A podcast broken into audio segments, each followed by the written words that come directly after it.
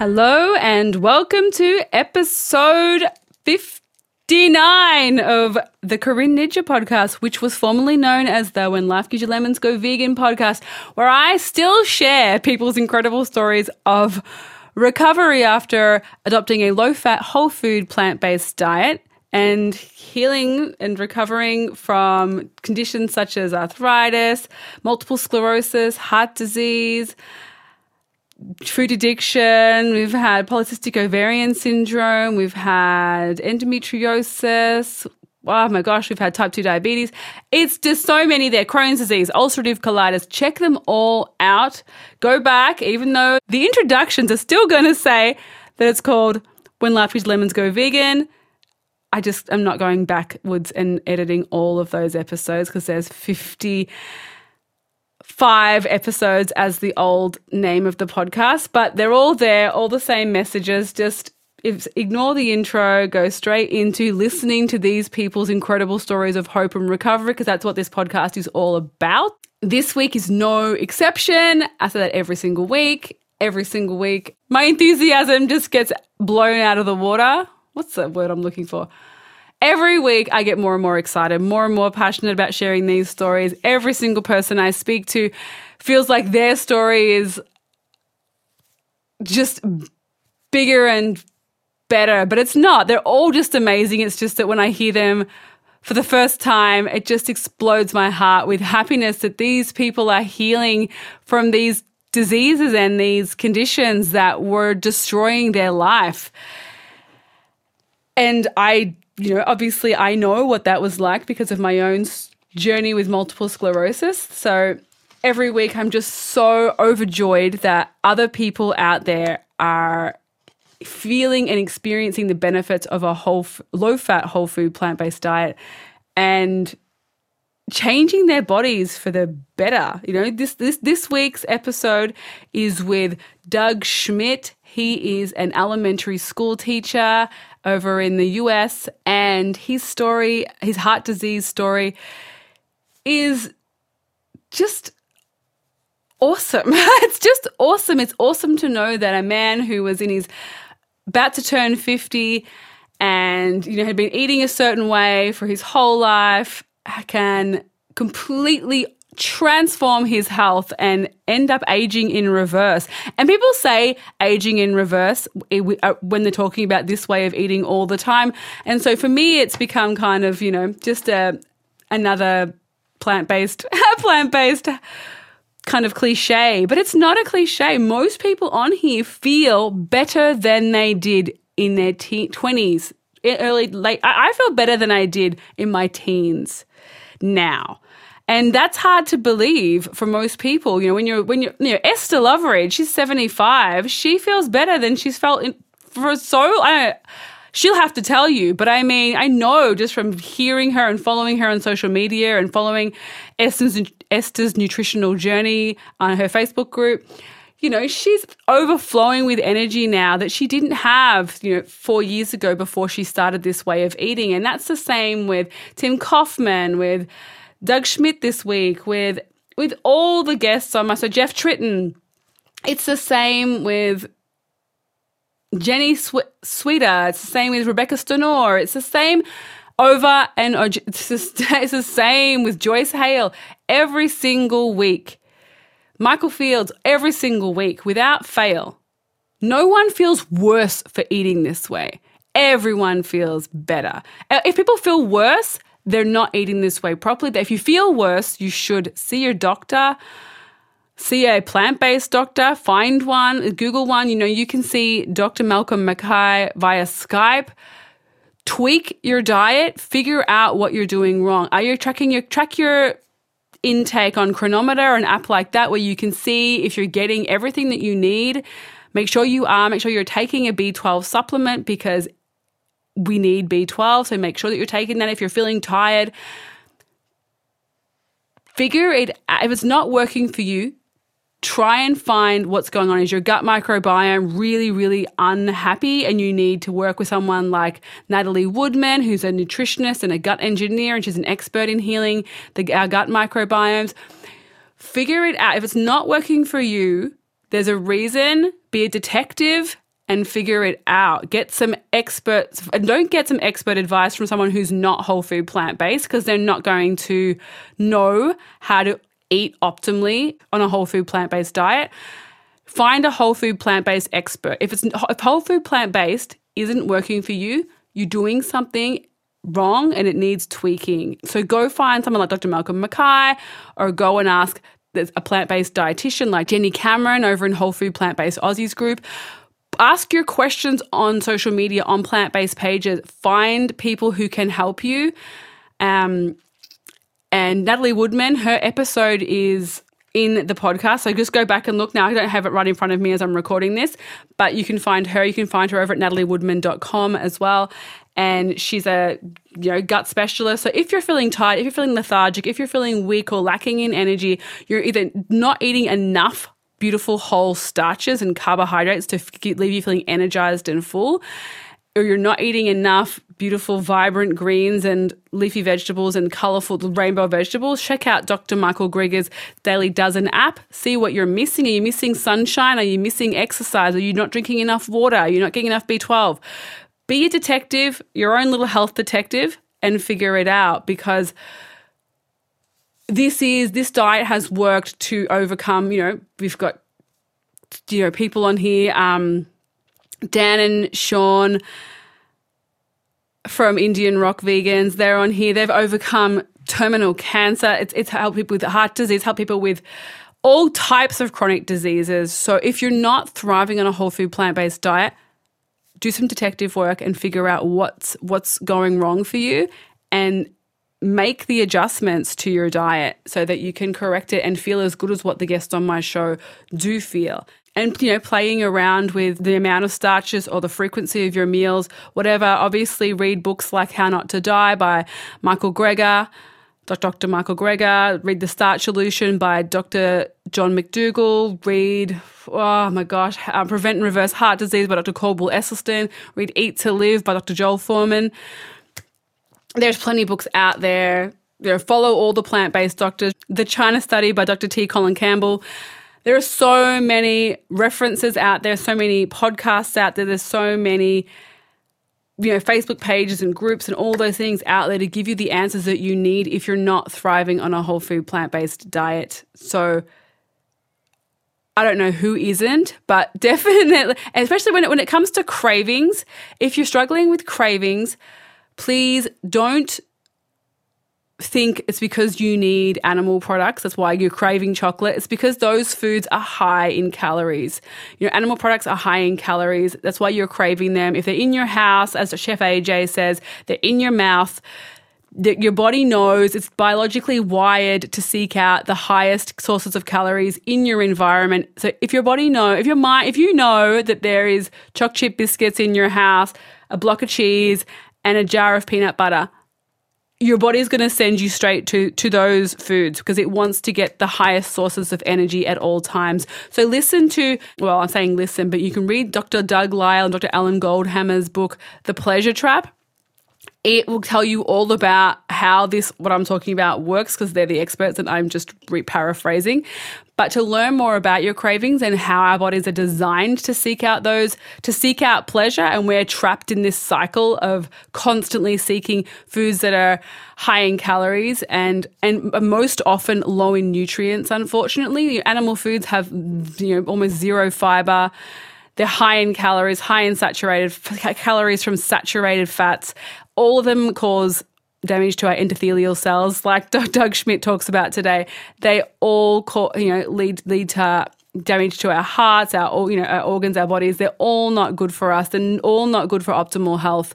They all leave us feeling sluggish, tired, not great. That you know they're not great. So if you're craving them, that's just your body craving foods that are firstly it could be that your gut your gut microbiome is out of whack and so your bad bacteria are craving the foods that help them thrive and bad bacteria love meat cheese dairy eggs processed food chocolate chip cookies all that stuff that's void of fiber that's just terrible for us and it keeps that bad bacteria thriving which keeps our good bacteria dying and terrible, and which leads to chronic disease, inflammation, all of those things, damage to our autoimmune system.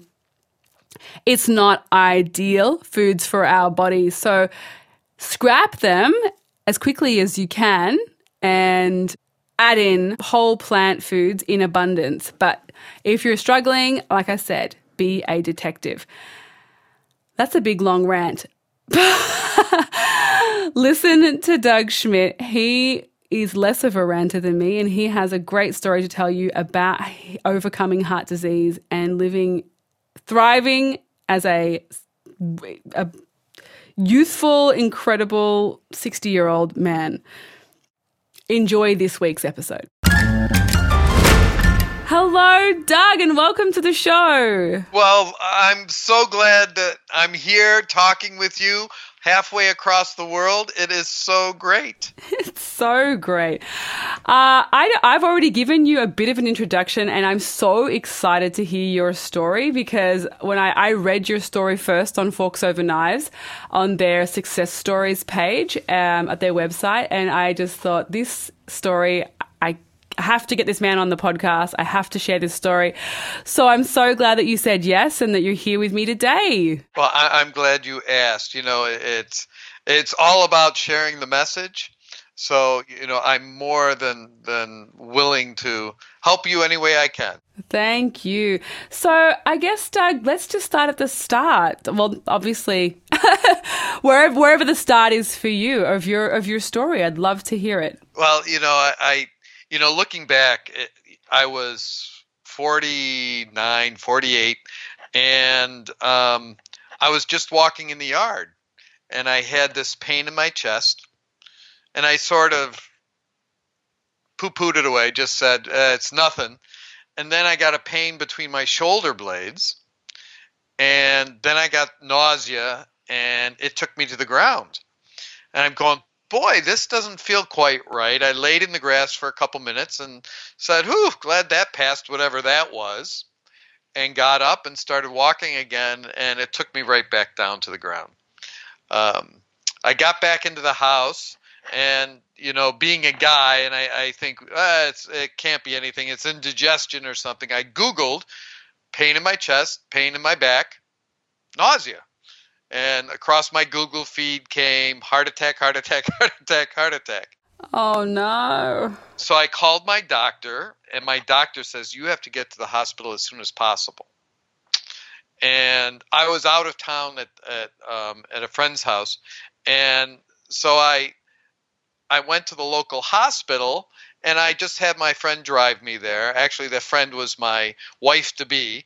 And um, she goes, "What's wrong?" And I go, she thought I might have cut myself or something. I go, "No, I had these pains, and my doc said to go to the hospital." So we went to emergency, walked in. They hooked me up to a bunch of monitors. I'm chit chatting with the nurses, and um, I felt fine at that point.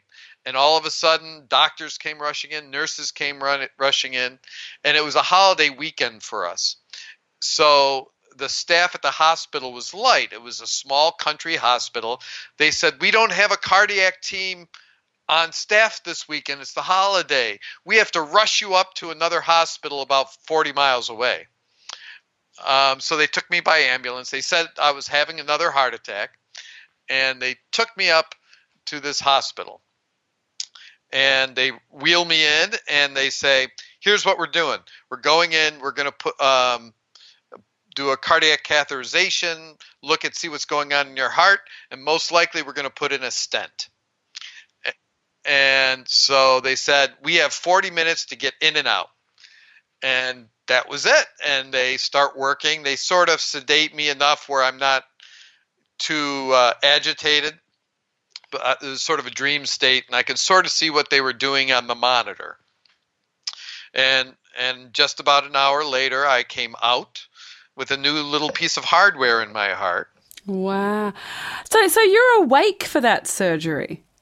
That that one I was. I mean uh, awake enough that I remember seeing the monitor, see the the the catheterization happening. Um, but it was a very dream-like sort of state, in and out. Ah, oh, oh. that is my worst nightmare. uh, wow, that is so. I never knew that you were awake. I, I know that you're saying dreamlike state, but I never thought that you would be even semi conscious for them doing surgery on your heart. Well, you know, it, it it's it, it's sort of like doing um, um, orthoscopic surgery. You know, they're putting a tube in either through your groin or through your wrist up into your heart, and it is amazing when you think of it. Um, but you know, and then they put this little thing in, and they it's sort of like the Chinese finger puzzle. You know, that little thing that I, I, I know we have them in the states. finger I, trap. That that. Yes. Yes. That's sort of what it's like, except very small, about the size of a grain of rice, and they wiggle it in. And then they balloon it open and it locks in place. It locks open and clears whatever the blockage was. Ah.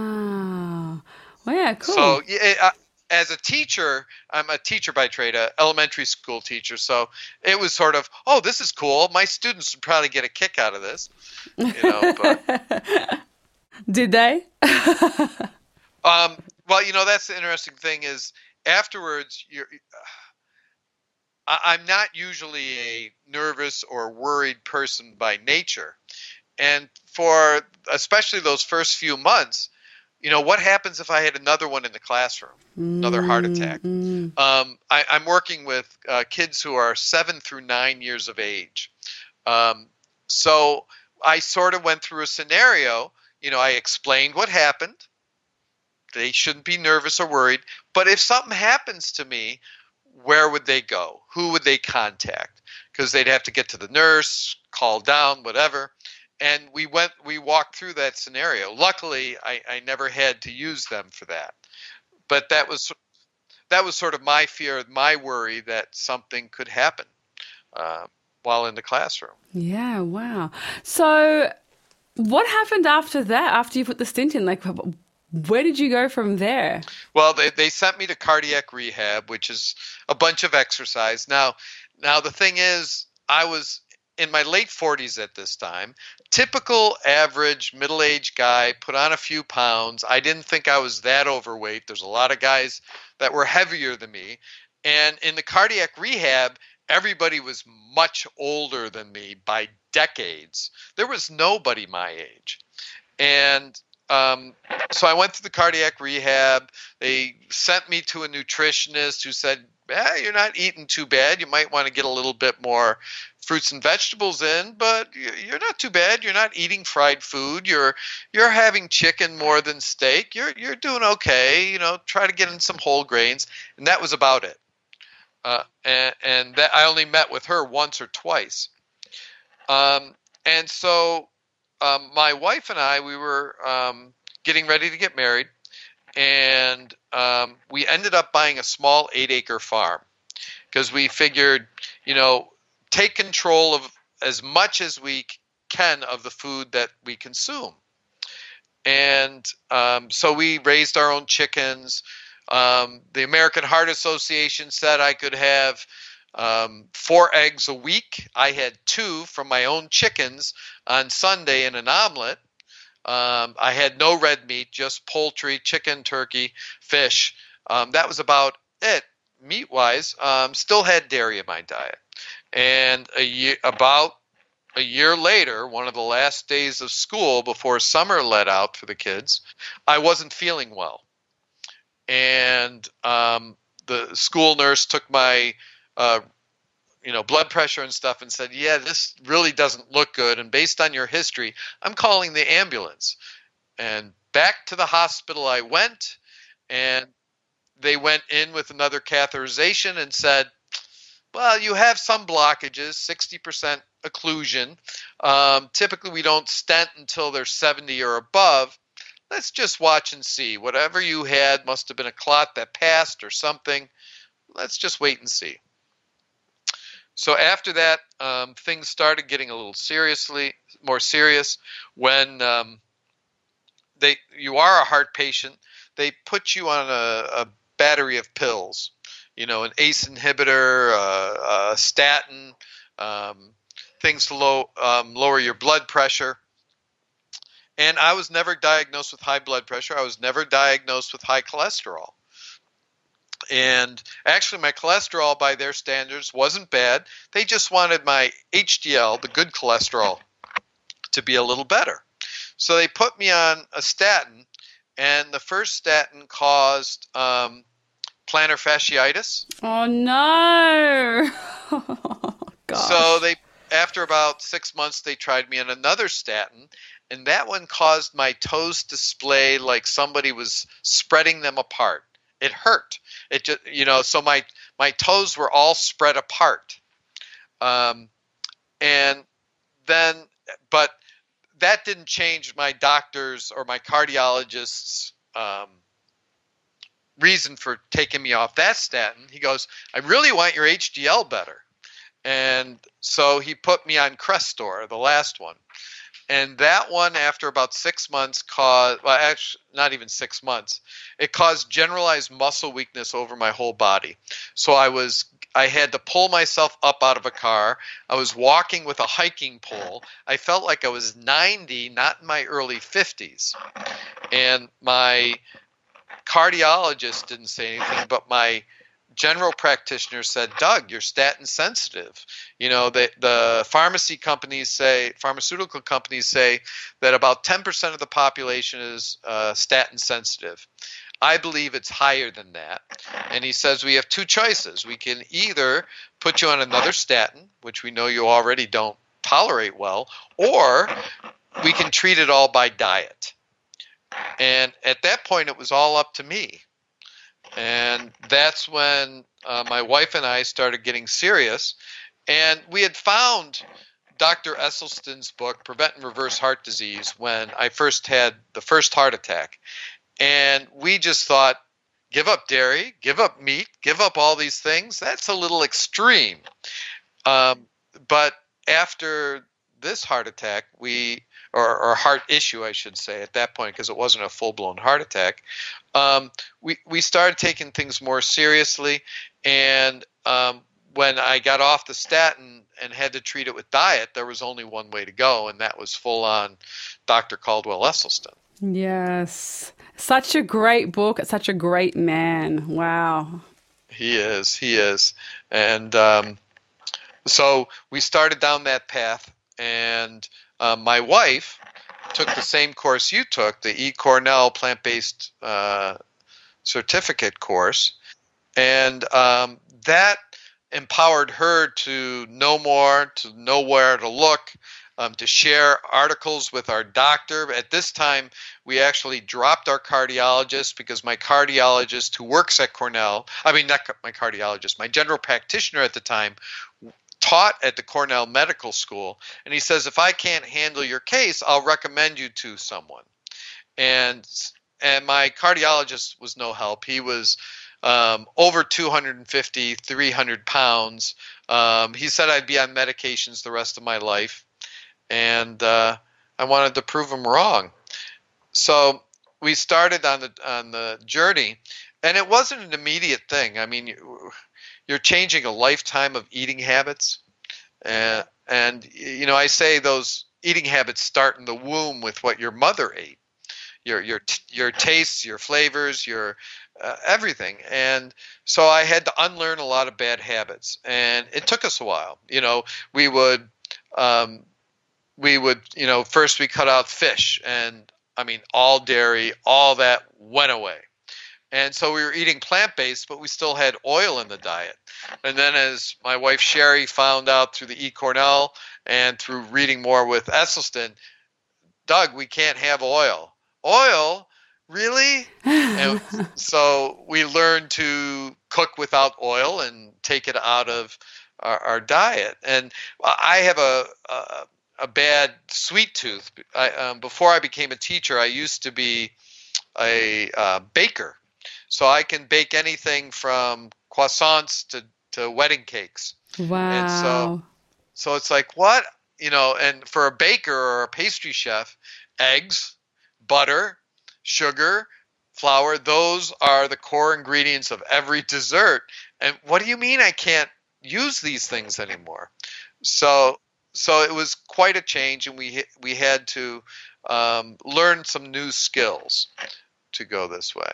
Yeah, I think a lot of people. We've had a couple people on the show. Um, um, sorry, I think to be sorry, I'm skipping back through my notes. Everyone, yes, I interviewed Jeff Tritton last episode, and he was a barbecue chef.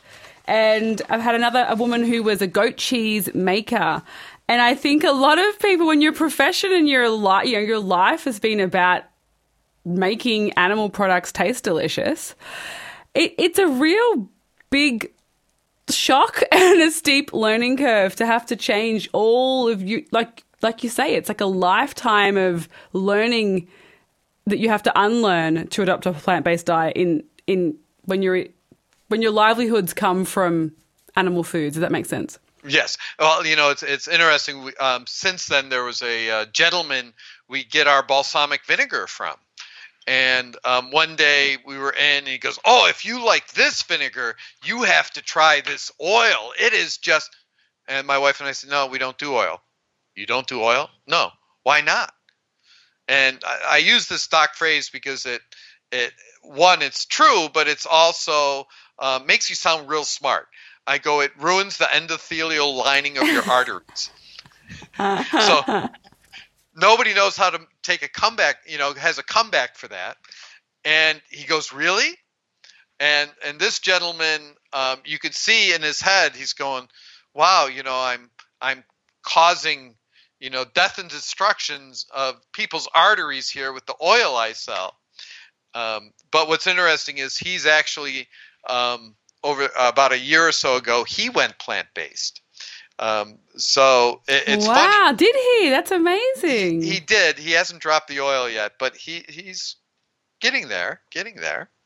Um, so so yeah, it, it's hard those those lifetimes of habits, and um, you know even just you know we thought about where did our what did we eat before this? You know, we would have bread, we would have uh, meat, cheese. We'd sit down and ha- as an appetizer, we'd have you know a nice brie or hearty cheddar cheese on baguette, white bread, of course, white baguette, and um, meat and maybe a salad or potatoes with dinner. So where's the fiber? Where's all the vitamins, minerals, and nutrients? They weren't there. And, and now, you know, and then okay, um, I'm sure it's probably the same um, over there. We're, we're so used to cooking the meat, and the vegetable's always been the side. It's always been something that's steam boiled, baked, or fried. It's on the side. It's never been the main center of a dish. And learning how to prepare and cook and mix vegetables and develop those flavors that that was a learning curve I, it, it's amazing that you, because I definitely like what you're saying, like the cheeses and the breads and the meats. I um absolutely resonates with me. And and the thing that I was thinking about it just yesterday that you know we would go to a party and we would eat. The, the, you know you're eating the whole time you're at a party you know you're snacking on the cheeses the breads the meats the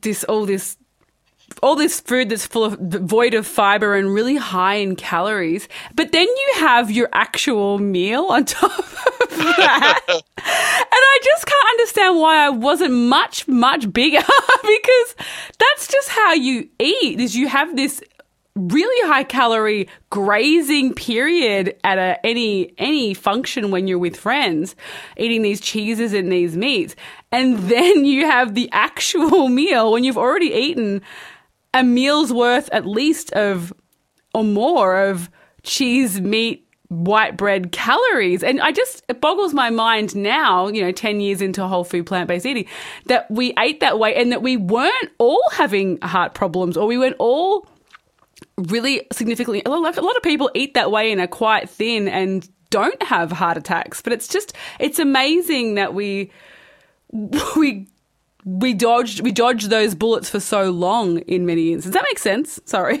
Yeah. Oh yeah. No. You know, um, this man I met this past year, Ray Cronise. He's the guy who helped Penn Jillette, the magician, lose hundred pounds in eighty six days. I have to get him on the show because I've been he's in my face a lot this week, and so I think it's a sign. he, he's an amazing man, um, and he says we live in a constantly fed state. Most most people, you know, and he has a great paper called uh, on oxidative priority, how our body processes food, and you know he he'll say you know that you know when you eat a meal the first thing that gets processed is alcohol if you had any alcohol because alcohol there's no storage system in our bodies. So it, the body burns through that. Then comes the protein and that gets um, um, used up for any needs we have and any excess gets excreted through the kidneys and then comes the carbs and then the carbs um, they get used uh, that to refill our glycogen stores and then last comes the fat and we have unlimited stores of fat. And he says it takes four to six hours to process a meal. Well, what happens?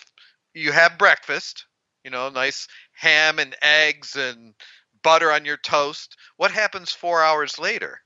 You do it again. You're eating lunch. Well, if if you did not burn through all if your body didn't process all those calories, all the all that stuff, it stops where it was and starts the process all over again protein, carbs, fat. And then what happens four to six hours later? You eat again. So no wonder we add this fat on because we never get a chance to burn it. And, and so we just keep eating. And every time we eat, whether it's a snack, whatever, our body processes it that way. So it, it when you look at it that way, you say, no wonder I gained all those pounds each year, you know? Exactly. It's unbelievable that we just, I, every week I think I say the same thing. It's just so unbelievable that we've, we've got, as a, as a most, in, in, in inverted commas, as the most intelligent species on the planet. It's bizarre that the species that we think are the most the most simple and stupid, you know, like a chicken or a cow or a sheep, that they know intrinsically what to eat. And you never see them very overweight unless they start eating crap that humans eat. But I mean, exactly. Yeah, you know, you know they know what to eat, and humans have still to this day barely any idea of the diet that's optimal for our health and it, it, it's sad, but you know, it, it's also there's so much misinformation. Yeah. You know, and, and so um, somebody who doesn't like um, plant-based nutrition, the story, my message, they'll find that article. Well, this says I can eat all the bacon I want and it's good for me. Well, I could find an article that says anything is good for you. You know, cancer helps you lose weight, but it's not healthy. You know, um, it, it's it's it's pretty sad, and nobody knows what to believe. It's abs- absolutely there is an information. We're overwhelmed with information, and it's very hard to wade through it to find the truth. And the truth is, you know, it is debate so so debatable by so many different people with different vested interests as well which i think can be hard and one of the things i like about we have a, a plant-based aussies group here whole food plant-based aussies group in australia and one of the founding members jenny cameron sorry jenny i'm mentioning you again I'm a stalker. I'm a stalker.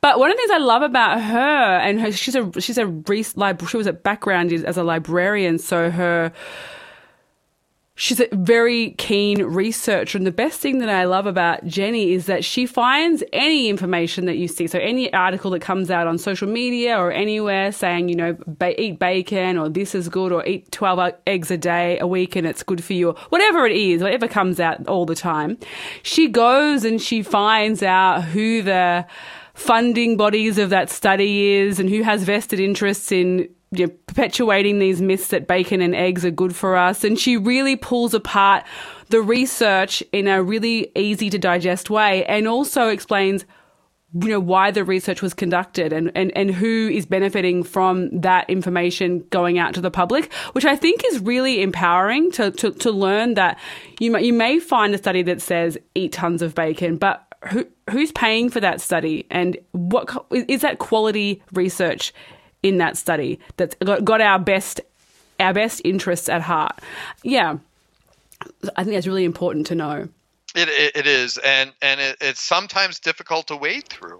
Mm, so difficult. That's why I love Jenny doing it. I don't want to do it. I'm glad. I'm glad Jenny's doing it for me. Thank you, Jenny. uh, and that's like Dr. Greger on Yes. nutritionfacts.org. You know, Absolutely. he, he is such a gift, Mm. and you know, we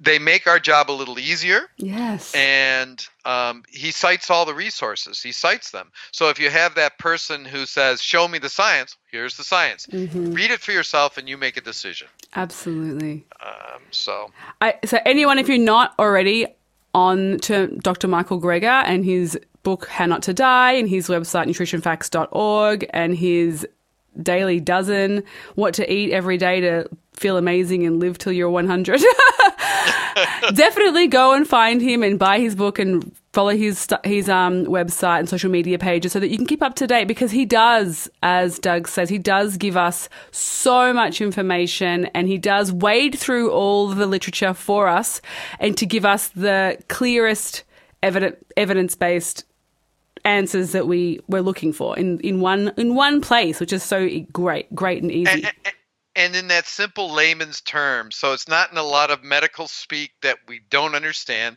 It's just the facts. Yeah. Yeah, it's great. It's great. So, so we've, we've gone off topic, but I mean, so you found Dr. Esselstyn, and so what happened? How did you find? Obviously, you said you made the switch. How was making the switch? You had your your partner, wife on board, but what were those? What were those early weeks of trying Dr. Esselstyn's diet and in removing, you know, fish, dairy, eggs, your beloved, your poultry, you know, all these things that you love. What was it like those first few weeks for you? For those people who are listening who are saying, you know, I have heart problems. This does, you know, I've heard of this, but it does seem so difficult for me to fathom leaving these foods off my plate. What was those weeks like for you? Well, you know, it, it wasn't an overnight success, and it wasn't an overnight process. I mean, when you go from the first heart attack to when we were full on, full Esselstyn, no oil, it was probably almost four years. So, the, you know, after they took me off the statin, that was probably two years into the heart issues. Um, then it was okay, it's all up to me. So, you know, that's when we got rid of everything. Fish was the last thing to go. Um, and, and so we cut out all dairy by then. We cut out the fish, which we loved our sushi.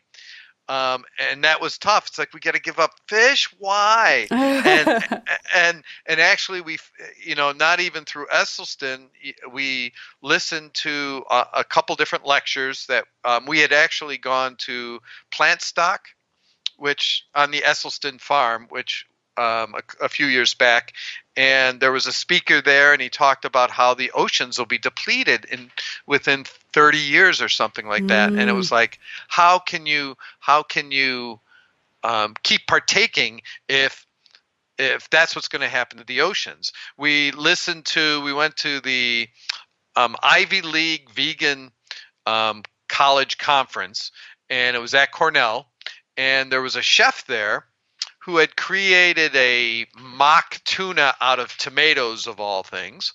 And he said when he first entered um, the world of cooking, he could fillet a salmon, and it was this pristine, beautiful looking fish and he could just flay it up.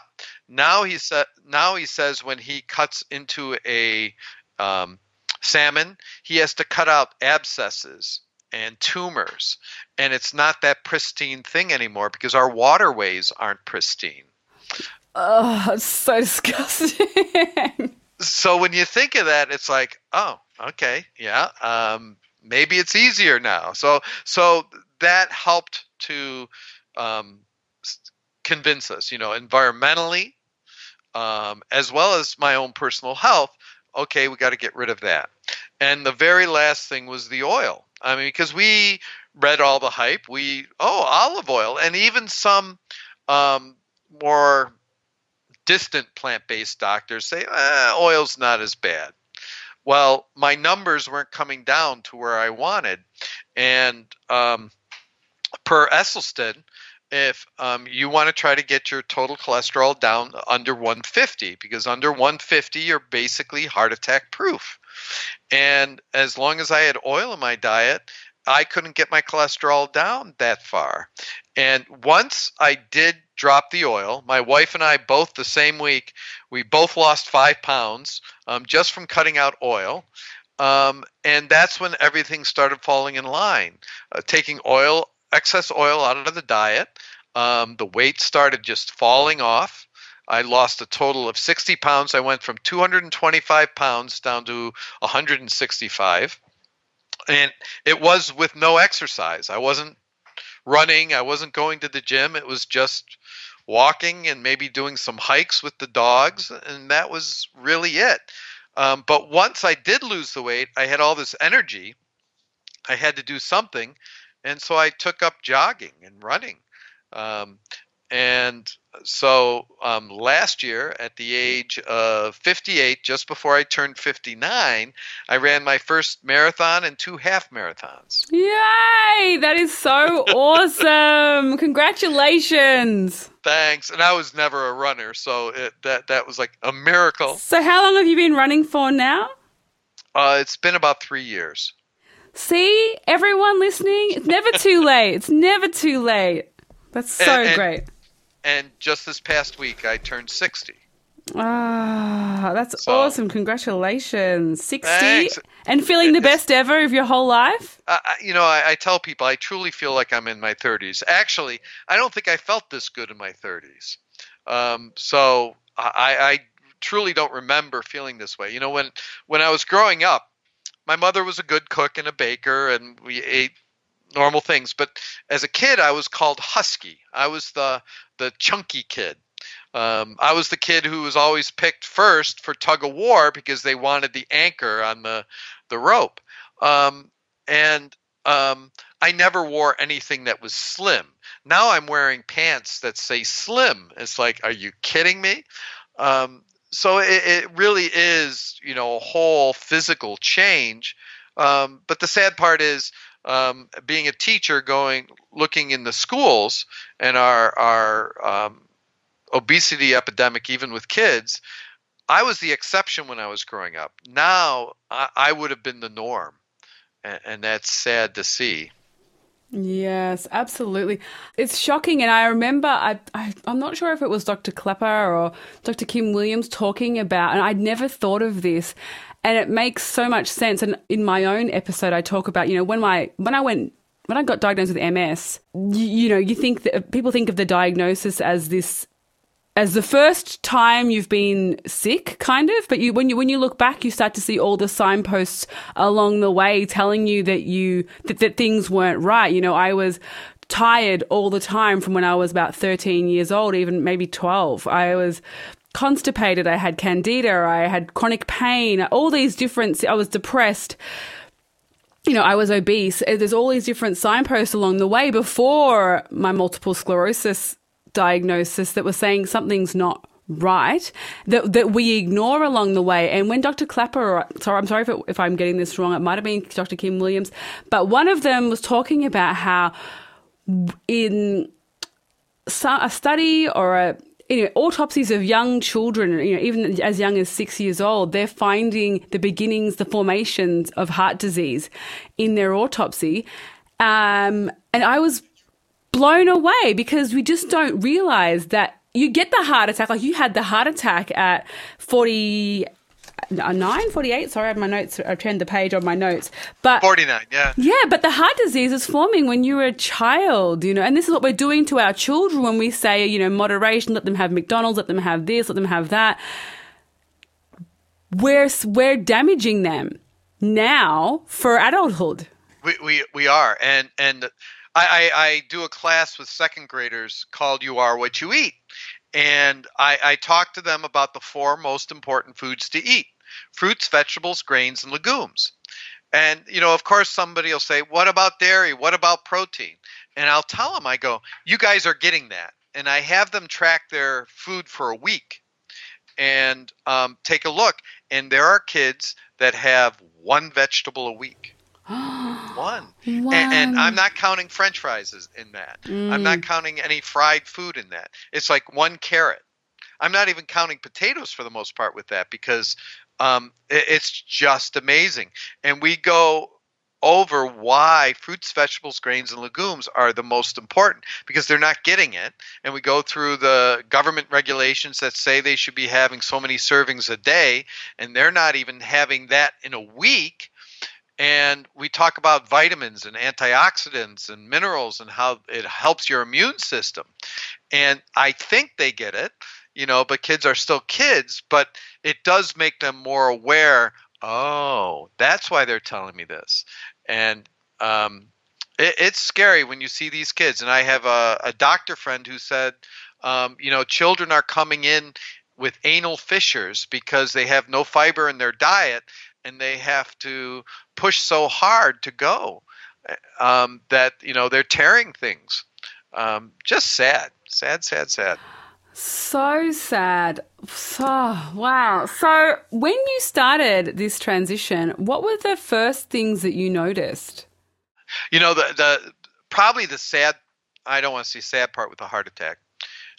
Heart attack is is it's all internal. Um, so once they put the stent in, you know, I wasn't having a lot of chest pain all the time, like some people you know older people might have you know um, chest pain all angina all the time. I didn't.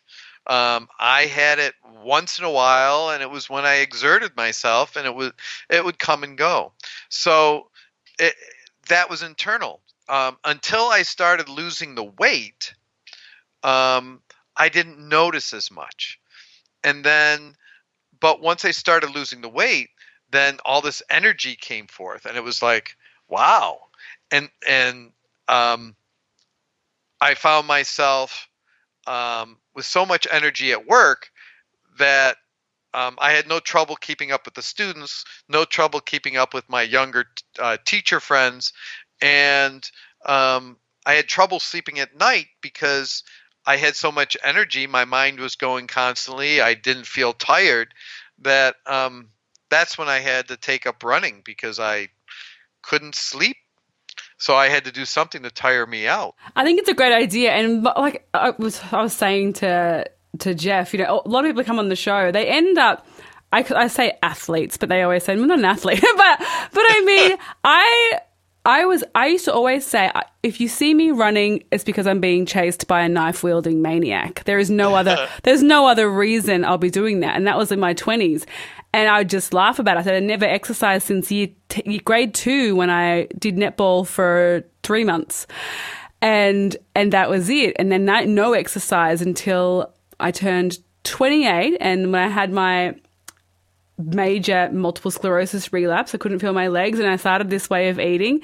And within a short time, I just started wanting to run. I wanted to, well, I wanted to walk, started walking, and then I wanted to run. I just had this abundance of energy. And I think for most people who do this, they do end up getting more and more involved in physical activities and the outdoor and outdoor activities because we feel so alive and we want to move our bodies for the first time possibly in many of our lives. Well, and it's, you know, with me at school, you know, I'll be passing people in the hall and it's like they're trudging down the hall and I'm like zipping by and it's like I feel sorry for them at times because they just, you know, life can beat you down if you let it.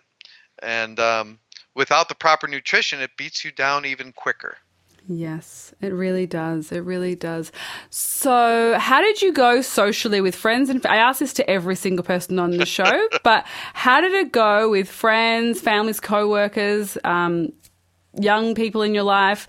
As far as going from eating one way to eating a very different way to most of the population, how was that for you? I, I think we got invited to a lot less dinners. Uh, um, what what I, I and and I joke about it and we joke about it, but I, I think it's somewhat true. Um, unless you have a core group of friends that eat the same way, people don't know what to do with a plant-based eater. And even if you bring food and whatever, or or their best intentions, what we've seen is some of our friends friends have gradually just we'll go out to movies together, but we don't go out to dinner. Or if we go out to dinner, we'll go to a place that has options for both of us. Um, but we're we're not typically invited to too many people's homes anymore, um, and people don't necessarily want to come over to our house. Um, yet people, but yet people who have tried our food say, "Oh, that's plant-based food," or "That's vegan food," or um, "Didn't know." Yeah, it's called vegetables. You know, so um, so that that's been a little tough, and um, there's been people at school initially who um, had a little animosity, and um, they they. I think when you say you go this way, especially for health reasons, people take offense a little bit because you're basically saying how they eat is not healthy. And even if you don't judge them, they feel like they're being judged and they, they have a tendency to push back a little bit. Um, initially, when we first switched, um, and we felt the way we did and um, met other people who had miraculous stories and you want to share this information and it's not out there and it's not the standard public knowledge um, people turn you right off and people will ignore you and we found that that's not the way to make friends or influence these people. Um, so we ended up starting to just um, live by example. And if people asked us then we'd share information. I think that that's i think that that's pretty much the motto of every person ever ever been on this show is initially you're like, I want to tell everyone about this, and then you realize that no one wants to hear this. and leading by example becomes the kind of the default thing, and, and it works too. It's just that you just can't believe that no one wants to hear it. But I guess I probably didn't want to hear it either when I was in my early twenties and loving just eating junk food and you know, not thinking about that I was leading myself into a chronic disease. Well, and, and what happened for us is fast forward about three, four years, and in my school district, in my uh, the district I work in, they had a position, um, an adjunct position for health and wellness coordinator, and somebody mentioned I should apply for it, and I did, and it, it enables me to basically um, do health initiatives for the whole staff, um, which is about um, 500 people in our district 500 um, teachers, aides, administrators, clerical staff, bus drivers, the works.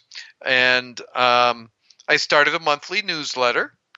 And the first year, um, what I did was had a ditch the dairy um, challenge where I I shared all the information on why dairy is bad and to try ditching it for seven days to see how you felt. And that went over not too bad. I think we had out of the whole district maybe 40 people participate, but 40 is better than none. Yeah, great. And some people were, uh, you know, at the end said I either cut out dairy or I've really reduced my dairy intake. So we figured that was a win. And that year, um, the movie PlantPure Nation came out.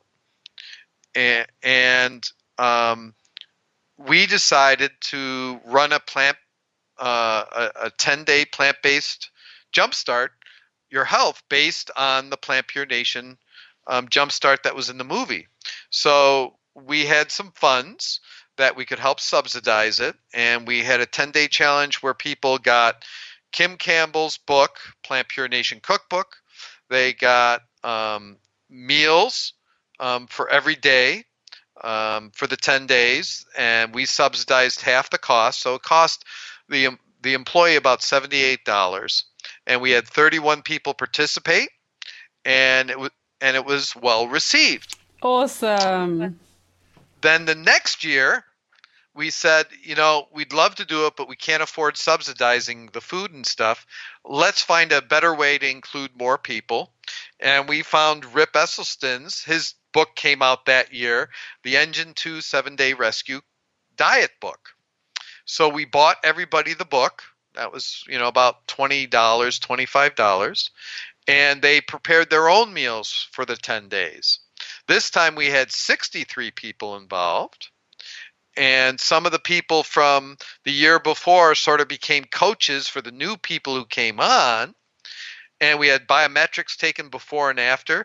People could see the results. And there were probably about 10 or 12 that really stuck with it after that. So that was that was a win. Well, well the next year we're in a consortium of school districts for our health insurance, um, 35 school districts. And the man who runs that consortium goes, Doug, I like this challenge stuff you did. Could you do it for all the administrators in the 35 school districts? It would be about 205.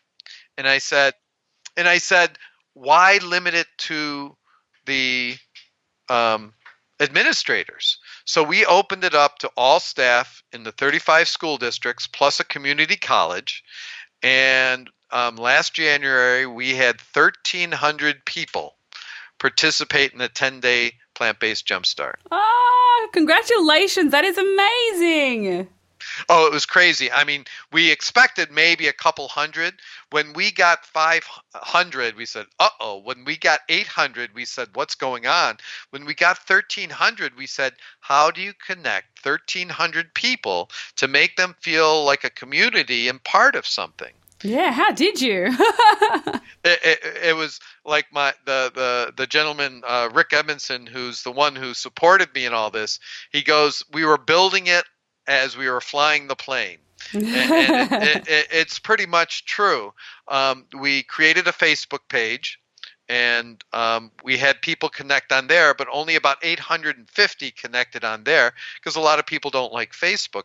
Um, and we sent out daily newsletters with uh, Greger videos in them and um, recipes and success stories and we had um, some Facebook Live sessions that uh, people could ask questions that we then shared on YouTube. So all in all, um, it, it, was um, pretty successful. We got on national news even. Ah, that's amazing! Awesome. And the board of directors of our consortium of school districts said it was the most um, well received and um, important initi- health initiative they've ever done.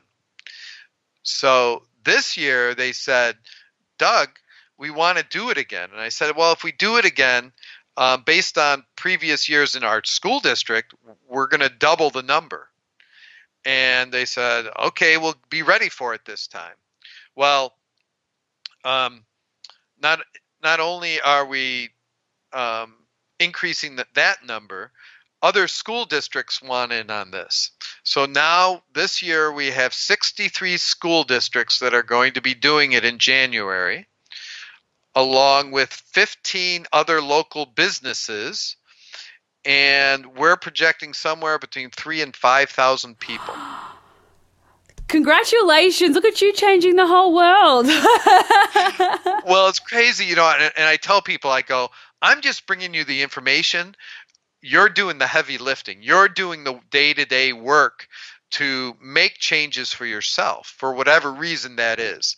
Um, we're using Rick Rip Esselstyn's book again, the Engine 2 Seven Day Rescue for the first timers. People who are coming back for a second time, they're getting his cookbook. So, so they just they just order it them. You trust them to order, or you just give it to them we um, because of our the way our insurance works and our consortium we have enough funds that we can buy it for every single person. Awesome. That is so great. So that takes away any reason that somebody can't afford to do it. And um, we've had amazing stories people coming forward um, other people helping their ms symptoms other people whose husbands had heart issues. One lady came forward and said, I, I love the challenge. My my kids and I did it together. We only wish it came a year earlier. We lost my husband last year to a heart attack. You know, so so you have those sad stories. In the same breath, we had an administrator come forward and said, you know, for 25 years, doctors have tried to teach, uh, take care of my high cholesterol, and they weren't able to do it, you were able to do it in 10 days. That is so incredible. See, people don't realize how quickly it, it, it, the change can happen, especially with those types of things. And I think that we, we just don't get told that it is something that can be reversed so quickly. Right. We, we had people who had um, arthritis, and they said, after five days, my, my joints don't hurt anymore because mm. they've cut out the dairy. They've cut out mm. those things that are inflammatory that cause the inflammation and pain. And you, you um, once you have those believers, they're the ones that go preaching. They're the ones that are sharing the message. And um, it, has been amazing. We've seen whole families come on board. We've seen husbands who have been skeptical, but they read the book. And that's what's great about Rip's book. Rip's book has all the science in the first hundred and some odd pages. And if you read that, it, it, it it's easy to read and it sort of convinces you. And then you start eating the food, and he has great recipes in the back.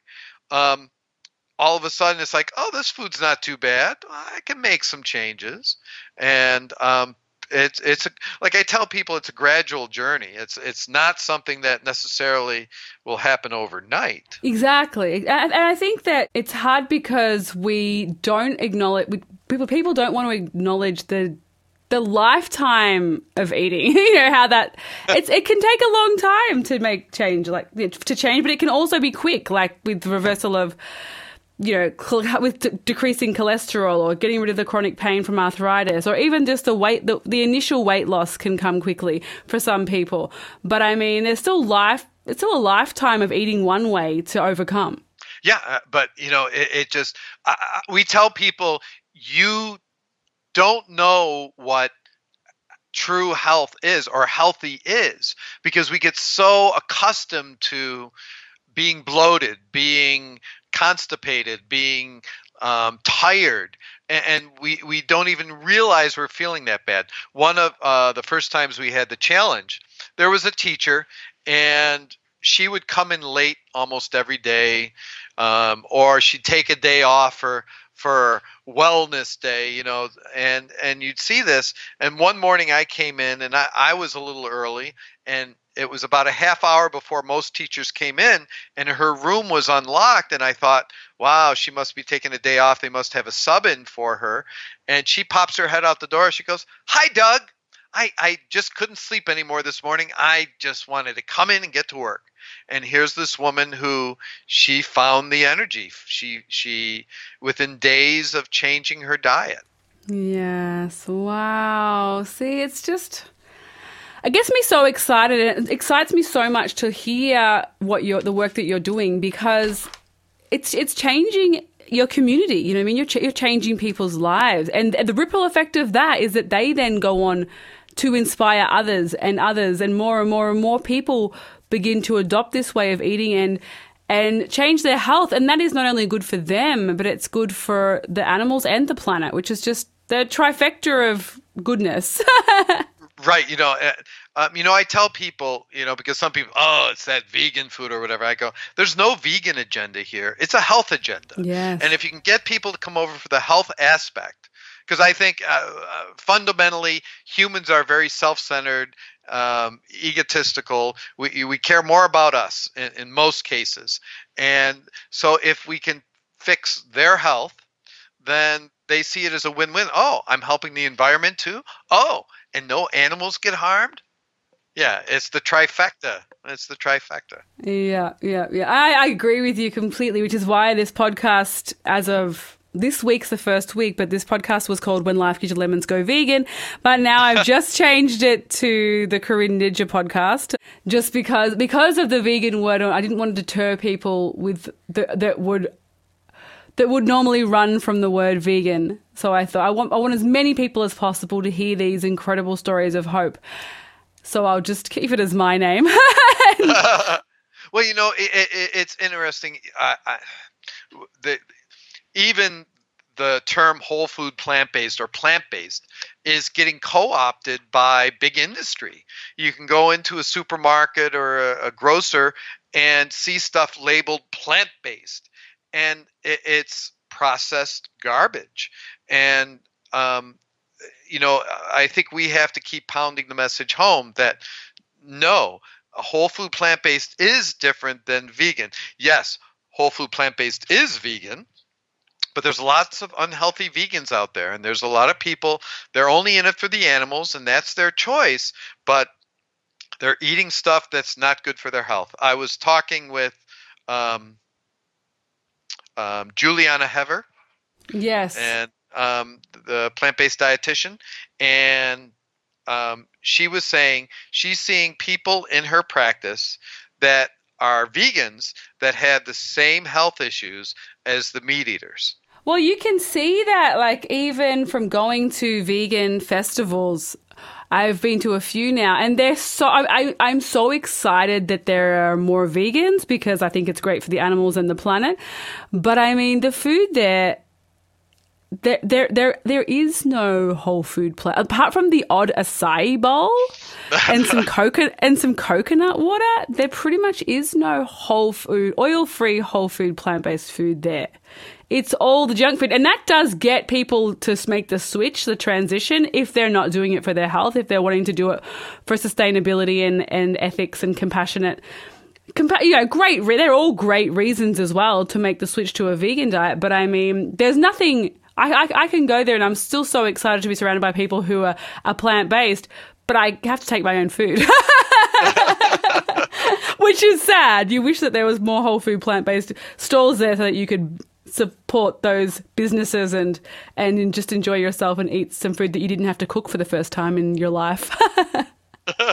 well, what you know what I love about the whole food plant based community is we're all connected, whether yes. we're in Australia or Rochester, New York, whether mm-hmm. we're in um, um, Detroit or Florida or in Europe, and um, it, it's it's great to meet all these different people for all the different reasons you and your ms and and other people who were in it just to lose weight or to fix some other health problem um, it's amazing. It's really exciting. There's more and more people like yourself, but people people starting initiatives like we have plant powered Melbourne and they have potlucks and all those kinds of things where we you know we people I haven't been to one yet so I'm speaking out of turn.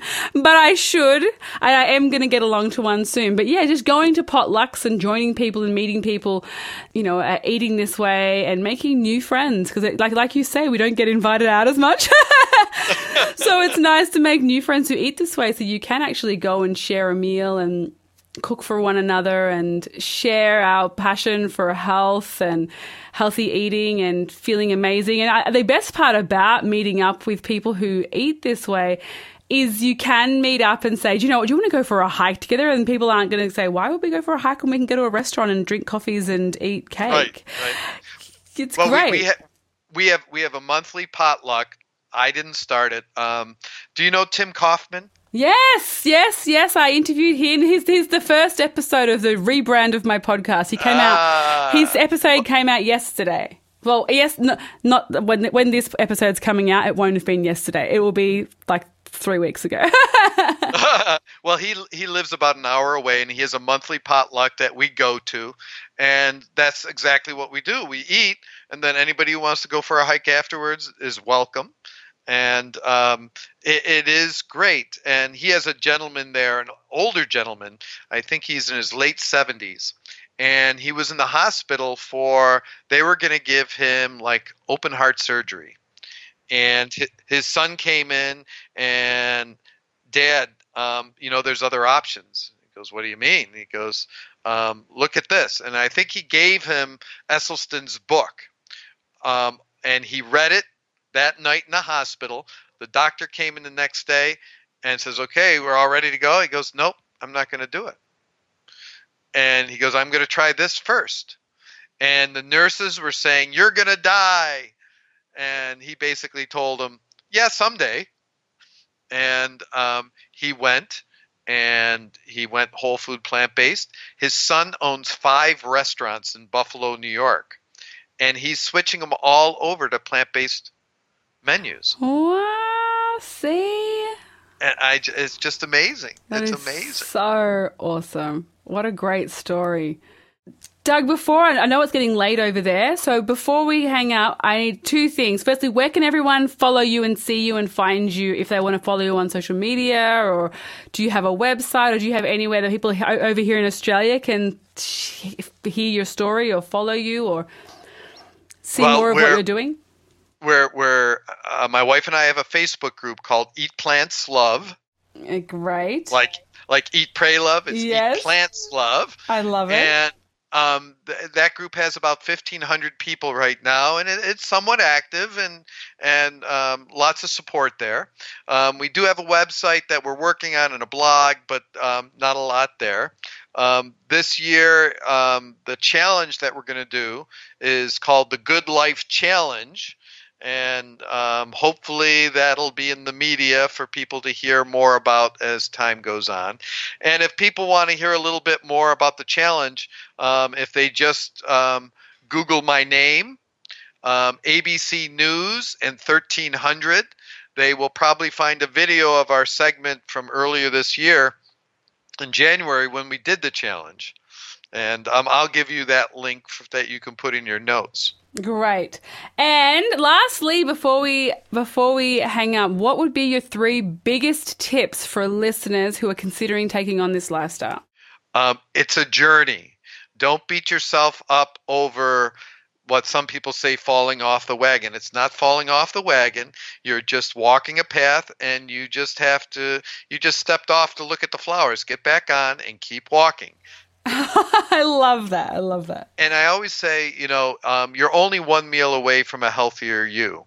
So if you ate a poor meal, the next meal don't. Um, so it's just a simple mindset. Don't beat yourself up. Um, we we've all been there. Yes, we have. We absolutely have. okay, so number that, that was number two. That was number two, I think. With a uh, well, first, don't beat yourself up.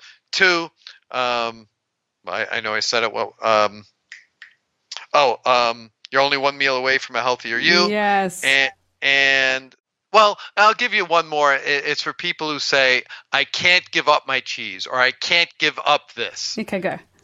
Then don't. But do everything else perfect. Okay? Don't don't use that as an excuse. I can't do whole food plant based because I can't give up my cheese. Because that you know, and if you take away that that um, obstacle, okay, now what?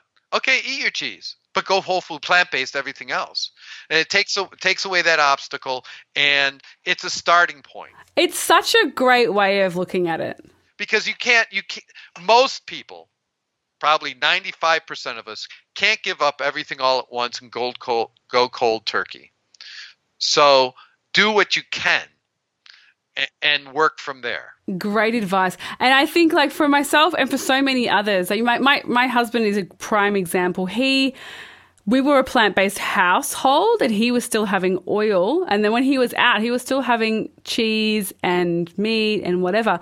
But after a while of eating, he didn't rule out those foods. He didn't rule out any foods. He just, our house was the way it was, but outside it wasn't.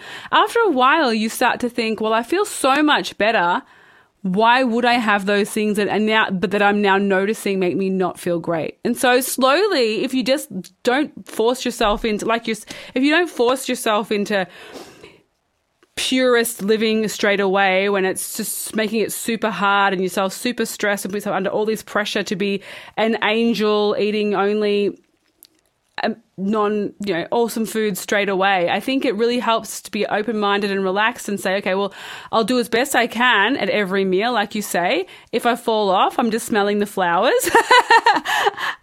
and, and slowly, slowly for him and for most people, even myself included, your diet gets cleaner and cleaner anyway, just naturally of its own evolution. A- absolutely, you know, and, and it's funny because people say, "Okay, you ha- you have to cheat. What's your cheat?" And, and I say, "My cheat isn't what you th- would think my cheat is, and my cheat's not really a cheat. My cheat, um, like, um, I have that sweet tooth, so I I was tempted to go and go to the bakery, buy something decadent that I shouldn't have, and I said, uh, "No, I can't bring myself to eat that stuff because I know what's in it." So I went to the frozen food section, got a bag of mixed berries, and then went home, took some walnuts, some oats, ground them all up, maybe a little bit of um, sucanat or, or um, maple syrup, and baked it. And baked it. So here was a dish that would serve four, and I ate that whole thing. so that was my cheat. You Yeah. know, so it's um, I, I would never think of having meat again, um, just because I know what it did to my heart and arteries and body. Um, but so um, yeah, your your body adjusts, and you find those new comfort foods that you crave as much as the old comfort foods. Absolutely. My cheat these days, it was making those kinds of cakes that you talk about, but now my cheat probably mostly would be banana ice cream. Chocolate banana ice cream. Every now and again, I'm like, yes, I definitely want that. Yes, uh, uh, that that would be a cheat, and for me, it's a real cheat because I'll put peanut butter in with yes. I'm talk. I, I was gonna say that too. Peanut butter, a little bit of peanut butter sw- swirled through, and it is just heaven. And that is my like twice a month t- treat. Sometimes I have that twice a month, but not very often. And my, when my stepdaughter comes to visit, her and her fiance say, "Can you make that for us?" You know, so uh, yeah, it, it, It's just And the peop- best. it is with no real guilt. no involved. real guilt. I just, I just because I like a big bowl, so my, so it's a cheat for me because I want it with like three or four bananas. so it, be, Exactly, it becomes a bit too much fruit for me for the day. exactly. Yeah, oh, I love it, and it's it's people. That's shocking. Like like you say, my, my treat, my old treats were big pieces of cake and big pieces of, you know, non-vegan sweets. I loved all of that food, and as you go along this journey, if you just just going along naturally, your your cheats change, and you now I think oh, I just feel so heavy and gross if I ate. If I ate any non-vegan, non non plant based food, I I know I would feel heavy. I'd feel gross. I wouldn't think as clearly. I wouldn't have as much energy. So I just don't want to. Well, and e- even when we travel, like we traveled this summer a lot, and even though we tried to stay as clean as possible, you're out and about. You you're not quite sure what some of the restaurants have, even the vegan restaurants or the plant-based restaurants, and it's not quite how you would prepare it at home. And your system is becomes sort of ultra sensitive to, you know, this isn't what I usually eat. I'm not getting my greens in as often as I used to uh, when traveling. I was gonna say I love greens, and I hate when you go out and you order like I go to a Chinese restaurant with my husband and want some rice, and you get the greens, and even when they say they put a little, they put they'll try to avoid the oil, it still is coated in oil, and I find greens now for me greens that are coated in oil. It just makes me feel so sad. I, it coats my tongue. It feels yuck. It just takes all the joy out of the benefits of greens for me when I get a bowl of greens that are covered in oil. Yeah, yeah, and, and you know, one of our our our favorite dishes is this kale salad that is just bright and crisp, has lemon juice in it, and it, it's just this bright, vibrant dish that just feels like it restores your soul. Yes. Yes, I and it's it, it, you you do. I think Rebecca Stonor and I in her episode she has had MS as well. I think lots of the guests as well have talked about this, but just that your taste buds do just change when you start to think when you start having cravings and you're like I'm craving cabbage. you know, I am craving just something that you never thought you would crave, like roasted Brussels sprouts or, you know, some bizarro thing that you always hated as a kid growing up. And now it's like, oh, gosh, I have to have a whole bowl of broccoli for dinner today.